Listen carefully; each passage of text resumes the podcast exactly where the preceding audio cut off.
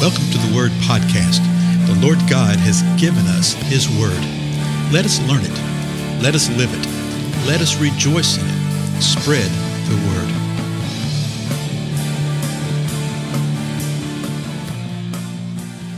Blessings, everyone. This is Dale. Thank you so much for joining with me today on the Word Podcast. Today we're going to be continuing looking in the fifth chapter of Fifth uh, First Thessalonians.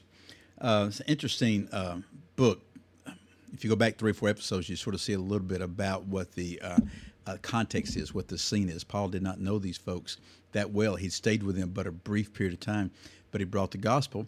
They believed, and now he's writing back to them, addressing some things. And we saw last time that the primary thing he was saying was, you know, I request of you here, brethren, that you appreciate those who diligently labor among you and that those that have charge over you in the Lord, and those that give you instruction. And then he tells them that you esteem them very highly in love because of their work. So he'd instructed them to, you know, really love these folks, okay, appreciate these folks. But then the last part of the 13th verse is one little sentence that says this live in peace with one another. So he's encouraging them to live in peace with one another. And the idea is if you really want to love those who have uh, uh, leadership over you and who do things among you and who instruct you, yes, love them, but live in peace with one another. That's one of the greatest ways to manifest love. Now, listen to what's said after that. This is 1 Thessalonians chapter 5, verse 14. Paul starts firing off these instructions. We urge you, brethren, admonish the unruly encourage the faint hearted, help the weak, be patient with everyone. And so he had just told them, live in peace with one another, and he's telling them how to live in peace with one another. Think about that for a moment. When we have one another, when we have the body of Christ, there are going to be stresses. There's going to be opportunity for problems to arise. That's the reason that the scriptures tell us to, tells us to be forbearing with one another, because there will be times where, where we need to be forbearing.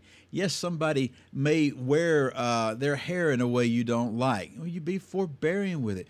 Or they may sing all five stanzas of a hymn rather than the three that you'd rather do. Well, you're forbearing. And you say, oh, nobody's like that. Really? I could tell you stories, okay? That we're to be forbearing. But right here, we see uh, some different groups. He tells us and urges us, brethren. So he's, he's talking to people who are brethren. They're not false brethren. These, these are true believers. He says, We urge you, brethren, admonish the unruly. We have a role and a responsibility to admonish somebody who is acting and behaving unruly. Now, there are obvious things that are unruly. Okay, there are obvious things, but there are some other things that are less than obvious. Regardless of what it is, we are to admonish the unruly. Now, I know quite often people say, "Oh, well, we're not to judge one another." No, no, no, no. That's not what's being said here. Okay, that's not what's being said. If someone is acting in an unruly manner, and it's biblically unruly, then we're to admonish one another. Let me. Um, I'll think of an example. Ah, here's an example. Uh, Paul, when he wrote his first letter back to Corinth, uh, addressed a situation. It actually addressed a couple of situations. There was factions among them. Some were saying, I'm of Peter. Some said, I'm of Paul. Some said, I'm of Apollos. Some said, I'm of Christ. And he says, Why are you so fragmented? Paul admonished them.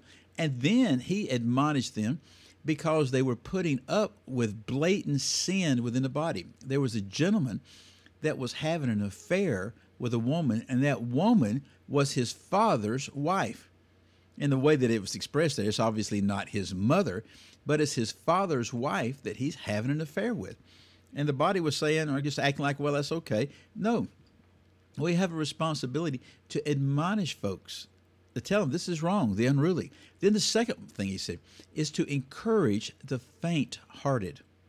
Encourage. We have a responsibility to admonish, we have a responsibility to encourage. There's times when all of us become faint of heart.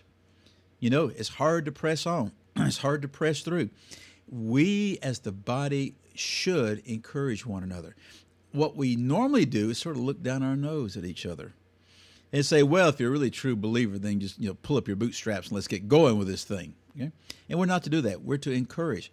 The next one is to help the weak.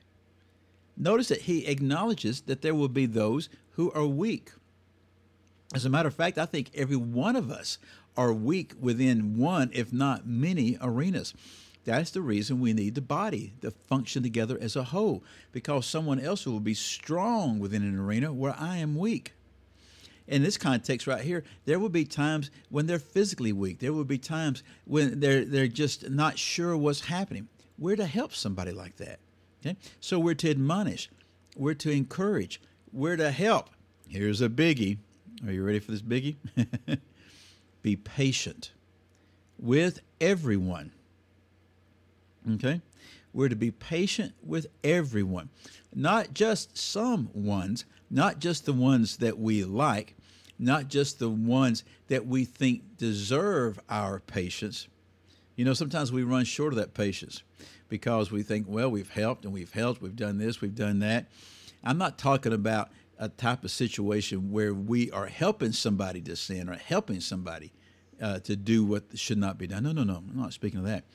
What I'm talking about is that we're to be patient with everyone. We're really to have and to manifest the same patience of the Most High God. Are you not thankful that the Lord Himself is patient with you and patient with me? Well, of course we are. And that's what we're supposed to do. Every one of these things we do in the power of the Spirit. So we're to live in peace with one another. That only comes about because we are filled with the Spirit, we're abiding in the Spirit, and we're walking daily in the Spirit and dying daily to self. We are to admonish the unruly. We're not to admonish the unruly you know, with a religious spirit. We're not to thump them over the head with a nine, nine pound study Bible. We're to admonish them in the love of the Spirit in the same way that we hope the Lord admonishes us. We're to encourage the faint hearted through the power of the Spirit, not just little pious platitude kind of things, but true encouragement that will lift them up in the Spirit. We're to put hands to this by helping the weak, but to do so by the power of the Spirit. And then, lastly, through the Spirit, be patient with one another. How different would the body of Christ be if we would simply do this. do you notice how the Spirit led Paul to write this? And I told you one day we'll go back and do the entire book of First Thessalonians. That's sort of uh, interesting what's happened the last couple of days related to this, and I'll tell you about it later. but uh, he's talking about a problem that had arisen with a misteaching, a perversion of the teaching on the day of the Lord and when the Lord's going to return. Paul addresses that issue. And as he's closing the letter, he says, Oh, by the way, live in peace with one another. And this is how you do it you admonish, you encourage, you help, and you be patient with one another. Oh, and this is just the first verse. There's about five or six or seven other verses of things that he tells us to do. We'll, we'll start looking at those the next time, okay? Again, I'm Dale. Thank you for being with me. I'll see you later.